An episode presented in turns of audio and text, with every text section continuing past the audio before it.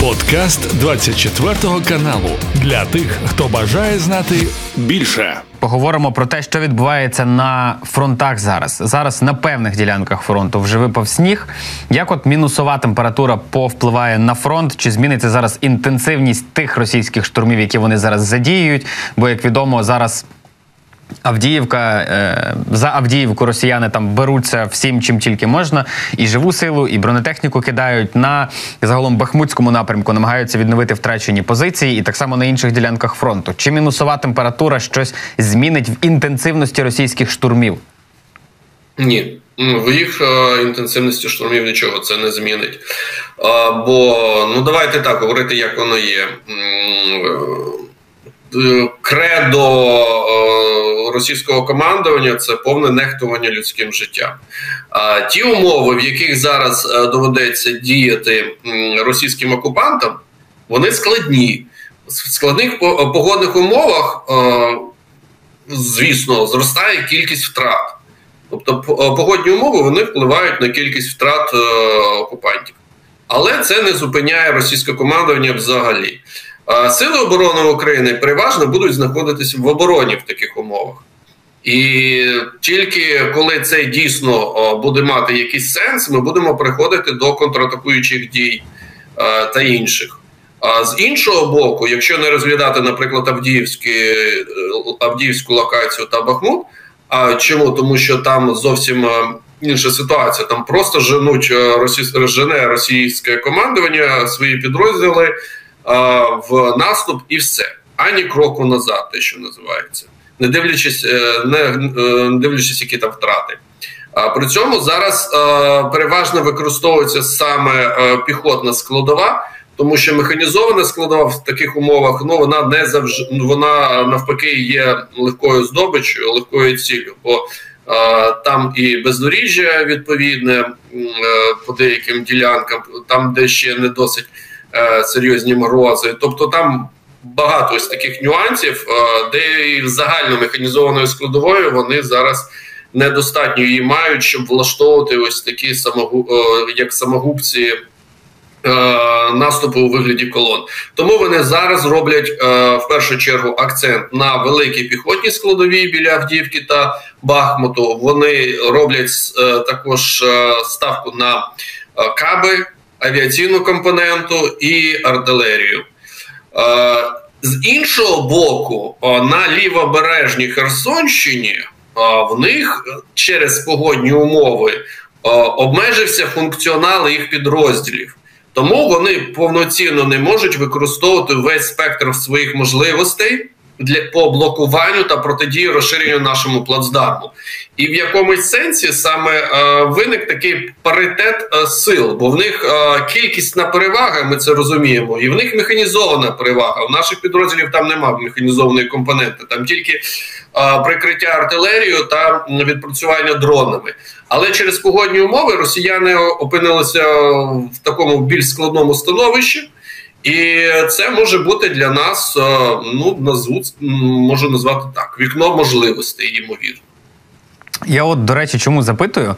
Бо запити від військових. Вони постійно змінюються. Якщо раніше, наприклад, ну принаймні минулого року, і частково це відбувається зараз. Ми в основному купували так звані корчі на фронт і мавіки, то зараз масово просять fpv дрони. І от як у зв'язку із цим зміню, змінюватиметься, перепрошую, сам фронт і, і чи артилерія, наприклад, яка зараз віді, відіграє ключову роль в цьому протистоянні, і залишатиметься ключовим інструментом цієї війни? Чи можливо цю роль переберуть на себе дрони? Повністю не зможуть на себе перебрати цю роль е, дрони, тому що е, дрон має обмежену е, ефективну дальність дії яка обмежена не тільки його характеристиками, а й а, дією ворожого ребу. Ворожі реби вони фактично є основною загрозою для наших дронів. І більшість втрат так саме таки є. Майже всі втрати дронів, які не виконують до кінця своє бойове завдання, бойовий виліт, не є ефективним. Це через те, що їх садять російські реби. Е, тому це різні засоби враження. Їх порівнювати якось з артилерією не можна. Чи може дрон діяти на 40 е, кілометрів е, вглиб окупованої території. fpv дрон, наприклад, при цьому не потрапляючи під дію ребу ворожого, ні, безумовно, ні. Так само, як і з іншими реактивними системами залпового вогню. Тому у кожного є своя ділянка, на якій він реалізує свій функціонал. Але дрони так дійсно вони не менше ніж артилерія, дієві по протидії російській російської механізованій компоненті та живій силі. А от е, стосовно дронів, теж чи є в нашої держави зараз забезпечити наше військо достатньою кількістю дронів різного типу, якщо ми розглядаємо в перспективі там короткострокові або середньострокові? Бо росіяни стали на військові рейки, і за останніми повідомленнями лише на сході вони використовують 40 різних видів. У нас, на жаль, поки такої можливості немає. Але чи є ці шанси в майбутньому, і чи є можливості, які сприяють появі е, більшої кількості в майбутньому? Ну, росіяни використовують а, більш ніж 40 а, різних типів а, дронів, тому що вони їх отримують як імпорт. Вони їх не виробляють самостійно. Вони отримують їх по запчастинам, наприклад, з того самого Китаю, а у себе вже займаються їх збиранням і називають це виробництво. До речі, ще на цьому також займаються пиливом бюджету.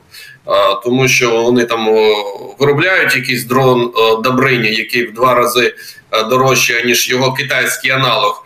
Тобто зібраний саме з китайських запчастин дрон переіменували на Добриню, збільшили ціну в два рази і відправили в зону бойових дій, чи як вони кажуть, своє це СВО, так зване. Е, отже, в них е, виробництво з того, що є, тому і така кількість різноманітних типів дронів. У нас е, дійсно є е, виробництво, власне виробництво е, дронів, велика кількість також різних. Дрони, які відрізняються там дрон камікадзе, розвідувальний дрон, дрон для скидування боєприпасів, дрони, які мають захист від РЕП, дрони, в які інтегрують штучний інтелект для того, щоб також мати більш е, захищений канал зв'язку е, під час дії ворожого РЕП і багато інших різновидів. Але я не можу сказати, що в нас, наприклад, це серійне виробництво, воно може ну якось е бути схожим за кількістю з китайським, так дорівнювати китайському, навіть хоча б на 50% чи 30%. Ні, нам все ж таки поки що не вистачає дронів. Хоча знову ж таки ми маємо е перевагу перед росіянами по кількості е, та якості використання, та я б навіть сказав так, по креативу використання дронів проти проти російської техніки. З іншого боку, росіян є свої переваги. В першу чергу це перевага їх ребів. В другу чергу це е, критично небезпечні ланцети. Хоча це не зовсім дрони, це баражуючий боєприпас, але е, вони дійсно е, є серйозною проблемою по лінії боєзіткнення. Якщо м, говорити за те, що зараз пише західна преса, у них дуже часто можна простежити повідомлення про те, що авіація, яка надійде для нашої країни наступного року, стане переламним інструментом або моментом, це вже хто там як називає, у цьому протистоянні. Скільки треба тих літаків, щоб це дійсно був переламний момент, і щоб ця авіація відіграла свою ключову роль? Бо ми прекрасно ж розуміємо, що вона нам потрібна не лише там в якості підтримки штурмових дій, але і для завдання різноманітних ударів е, в тилу для того, аби збивати російські ракети, дрони і так далі. Це безліч завдань. Тобто, один винищувач західного типу буде виконувати практично всю роботу. Питання ж не тільки в кількості. Тут є питання інше, е, яке дійсно не дає покою. Чому не дає спокою? Ну, поясню. Ми отримаємо, наприклад, ескадрилля F-16. Уявимо собі ескадрилля, там 12 одиниць, отримали літаки. Ну, що з ними робити? В першу чергу, як їх використовувати? Нам потрібно знищувати дрони камікадзе як варіант. Хоча я б е, не радив е, використовувати F-16 саме для цього, бо це дуже небезпечне е, завдання, це дуже небезпечна бойова задача, і іноді Е, може отримати пошкодження сам літак та загинути навіть пілот під час виконання такої задачі. Е, це це небезпечно для реактивної надзвукової авіації перехоплювати дозвукову ціль е, з такими бойовими частинами та осколково-ламковими наслідками. Це перший момент. Але все ж таки треба перехоплювати крилаті ракети, наприклад, це функціонал, авіацію російську, яка використовує каби. Знищувати на великих відстанях, можна працювати по поверхні, використовуючи відповідну номенклатуру озброєння, та навіть можна робити удари по надводні удари. Отже, виникає питання, що для цього треба? Номенклатура номенклатура ракетного озброєння, яку ми повинні отримати. Тобто, це е, ракети AIM-120 модифікацій великого радіусу, AIM-9 е, малого та середнього радіусу, AGM-158, AIM-119 це протикорабельні. Отже, ми отримуємо усю цю номенклатуру, яку ми потребуємо та в необхідній кількості, щоб пропорційно забезпечити боєкомплект е, усіх літаків. Наприклад, є ж саме ескадрилі. Другий дуже важливий момент. Майже більша частина усіх цих засобів, особливо далекобійні, які діють на великих відстанях, вони потребують обов'язково супроводжування літаками дальньої радіолокаційної розвідки. Отже, нам потрібно буде, щоб наші партнери, окрім всього іншого, ще е, реалізовували е, нам підтримку з боку своїх літаків, розвідувальних літаків АВАКС, типу АВАКС, е, з свого повітряного простору, з повітряного простору над Чорним морем. Тобто, ось комплексне питання, і не одне, що будуть мати е, ці літаки, окрім того, що їх нам передадуть. І якщо дійсно ми будемо мати повну номенклатуру озброєння для них, якщо ми будемо мати розвідувальну підтримку цілодобову, то ми, хоча б навіть і не цілодобову, але за, е, загально тільки тоді ми можемо говорити про ефективність використання е, цих винищувачів. І тоді можна говорити про вже інший аспект кількість. Ми сказали про одну ескадрилю, уявимо собі дві три ескадрилі. Якщо ми будемо мати пропорційно боєкомплект для трьох ескадрилій, тобто 36 літаків, усю необхідну номенклатуру і постійну підтримку, або коли ми виконуємо бойові завдання на вильоті е, розвідувальної авіації, типу АВАКС. Тоді дійсно це може бути серйозним впливом на хід бойових дій, як в повітрі, так і е, на суходолі, і навіть в морі. Е, але без цього, на жаль, я не можу сказати, що це буде якийсь там геймченджер чи щось таке інше. Це підсилить наші сили. Але знову ж таки це залежить, що ми будемо, окрім цього, також отримувати від наших партнерів.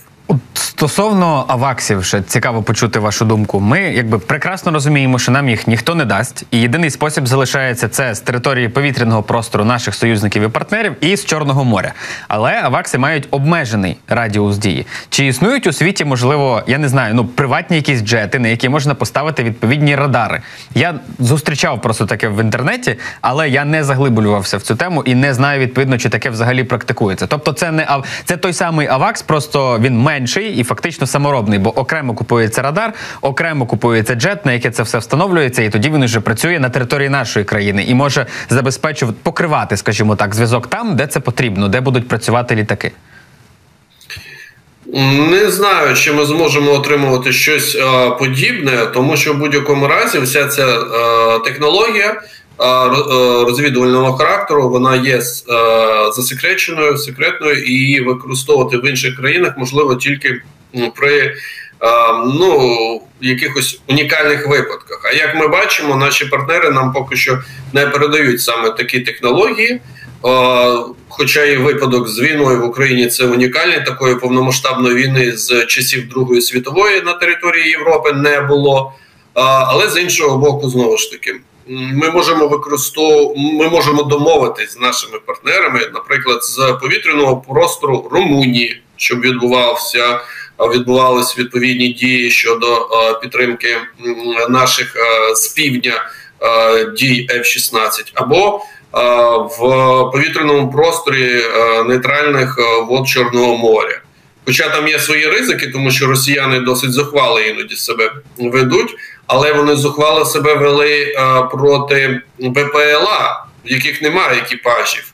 А чи будуть вони з екіпажем проти літака настільки зухвало себе вести, за що їм доведеться відповідати, якщо вони спричинять авіакатастрофу цього літака? То це інше питання. Але загально у наших партнерів є можливість свого повітряного простору, та навіть я скажу більше. Якщо вони будуть використовувати повітряний простір Молдови, це також збільшує радіус дії аваксів та глибину розвідки саме на півдні. Я думаю, що для початку, хоча б треба розібратися з ситуацією на півдні, де на сьогодні використання кабів є основною проблемою розширення наших наших плацдармів.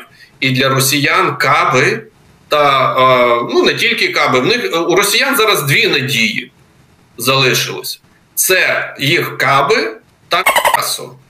От це дві основні їх надії. Вони на людський ресурс е, кількісно превалюючий розраховують, та на велику кількість е, та системність використання кабів, і це стримує саме наші наступальні дії. Авіація в принципі е, вирішує деякі з цих питань в першу чергу пов'язано з російською тактичною авіацією, але знову ж таки потрібна підтримка з боку розвідувальної авіації наших партнерів стосовно до речі їхнього от. Е... І відкритої мобілізації Олексій Данілов заявив, що після того, як закінчаться вибори на Росії, в Путіна вже будуть розв'язані руки, і він, хоч на наступний день, вже може відколи там офіційно його в черговий раз оголосять президентом, оголосити про відкриту мобілізацію. Е, Чи для нас це щось змінить, і чи є в, у росіян ресурси готувати фактично в кілька разів збільшену кількість людей? Я не думаю, що е, вони будуть е, мобілізувати в декілька разів більше, аніж це було у 2022 році. Бо саме тоді було продемонстровано, наскільки мобілізаційна система вона недосконала і не може впоратися з тим об'ємом, який вони взяли на себе. Тобто 100 тисяч на місяць це не їх потенціал. У них мобілізаційна система майже луснула від такої кількості.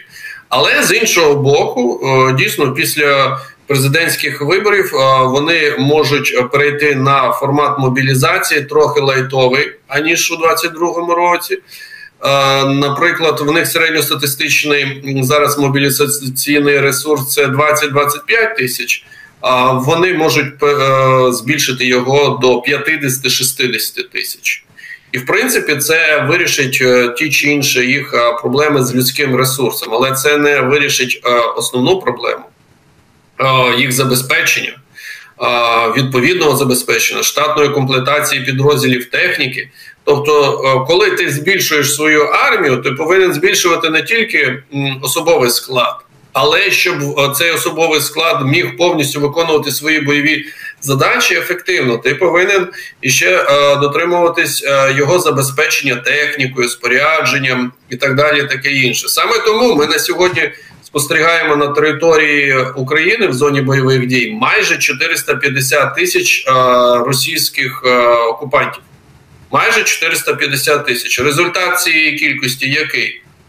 Новий похід на е, Київ влаштували, Харків окупували, на Запоріжжя висунулись, контроль над Херсоном повернули? Ні. Нічого цього вони не можуть зробити. Вони навіть не можуть вирішити питання лівобережної Херсонщини, так щоб повністю стабільно, фундаментально її контролювати. Вони змушені е, якось там е, маневрувати, щоб якось блокувати розширення наших плацдармів. Їм це не вдається. Маленьке містечко Авдіївка, маленьке містечко, не Київ, не Харків, не Запоріжжя, маленьку Авдіївку вже ну, більш ніж півтора місяця намагаються окупувати, навіть не можуть оточити досі. Ось ресурс 450 тисяч яке нічим не забезпечене. Ну тобто, забезпечення є, але воно не є повноцінним штатним критичного забезпечення підрозділу. Це приблизно 30%, 40% від штатного по техніці в них на сьогодні. І от в порівнянні з а, лютим, березнем, а, квітнем а, 2022 року, коли їх підрозділи е, і їх кількість угруповання була 180 тисяч особового складу, але вони мали повну штатну комплектацію. Вони мали повне забезпечення боєкомплектом артилерії, тобто, все було в них там майже на 100%. Ось різниця. Людський ресурс він все ж таки не вирішує насправді. Він гальмує або неефективно виконує бойові задачі, якщо немає відповідного забезпечення. І чим більше цього ресурсу, тим більше треба забезпечення. Отже, це для них такий суїцидальний уроборос. Вони саме себе а, заганяють в глухий кут, але інакше вони не можуть. Інакше їм доведеться дуже швидко тікати з України. Вони не мають наміру швидко тікати з України. Вони намагаються якомога довше а, контролювати а, тимчасово окуповані території з надією, що щось зміниться в світі. Геополітично я маю на увазі. Ну а як стосовно от е, машин і різноманітної техніки для розмінування, росіяни зараз не підпускають таку техніку до своїх мінних полів. Е, інколи, коли доводилось спілкуватися з військовими, то вони от розповідають, що є умовно лінія оборони, і з боків от виставлені кулеметники, які не дозволяють техніці проїхати. Це за умови, що арта не спрацювала, техніка все ж добралася, і ще плюс кулеметники стоять для того, щоби живою силою не розміновували. І відповідно. Оскільки нашим доводиться працювати вручну для того, щоб познімати ці міни, чи є простіший метод? Бо всі ми прекрасно знаємо, що техніка могла би справитися з цими завданнями в рази швидше і ефективніше, але не може туди під'їхати ніяк. Е, так, це складна е, задача, тому що росіяни е, вони дійсно, по-перше, вони гіпертрофують будь-яке мінування будь-якої ділянки там досить щільне мінування завжди. А, Окрім всього іншого, вони контролюють ці ділянки або артилерійським вогнем, або стрілецькою зброєю зі своїх позицій. Тому е, це важке завдання. Або е, артилерію створюються відповідні умови, тобто це треба е, викашувати майже всю позицію. Ну, У цьому питанні допомагають, звісно, касе... снаряди з касетною бойовою частиною, але це досить довготривалий процес.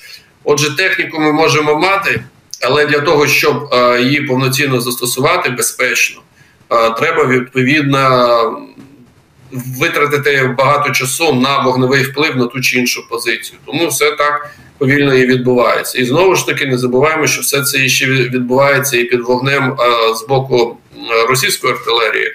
Хоча в даному випадку можу констатувати, в нас дійсно контрбатарейна боротьба на значно вищому рівні аніж у росіян. Зрозуміло, пане Олександре, я вам дуже дякую за розмову. Дякую, що долучилися до цього ефіру. І нагадаю, що на зв'язку зі мною був Олександр Коваленко. Це військово-політичний оглядач групи інформаційний спротив, з яким ми говорили про те, що зараз відбувається на різних ділянках нашого фронту. Ну і зрештою про потуги російських окупантів, їхні наміри оточити зараз Авдіївку, на яку вони кидають максимум своїх зусиль. Я нагадаю, що за даними генштабу, вчора на цій ділянці фронту, тільки на цій ділянці фронту відбулося 30 бойових зіткнень. А загалом на Фронтах нашої країни перебувають зараз 450 тисяч російських військових, які не мають, як каже пан Олександр, достатнього забезпечення, тому і не можуть досягти суттєвих проривів. Це був подкаст для тих, хто бажає знати більше. Підписуйся на 24 канал у Spotify, Apple Podcast і Google Podcast.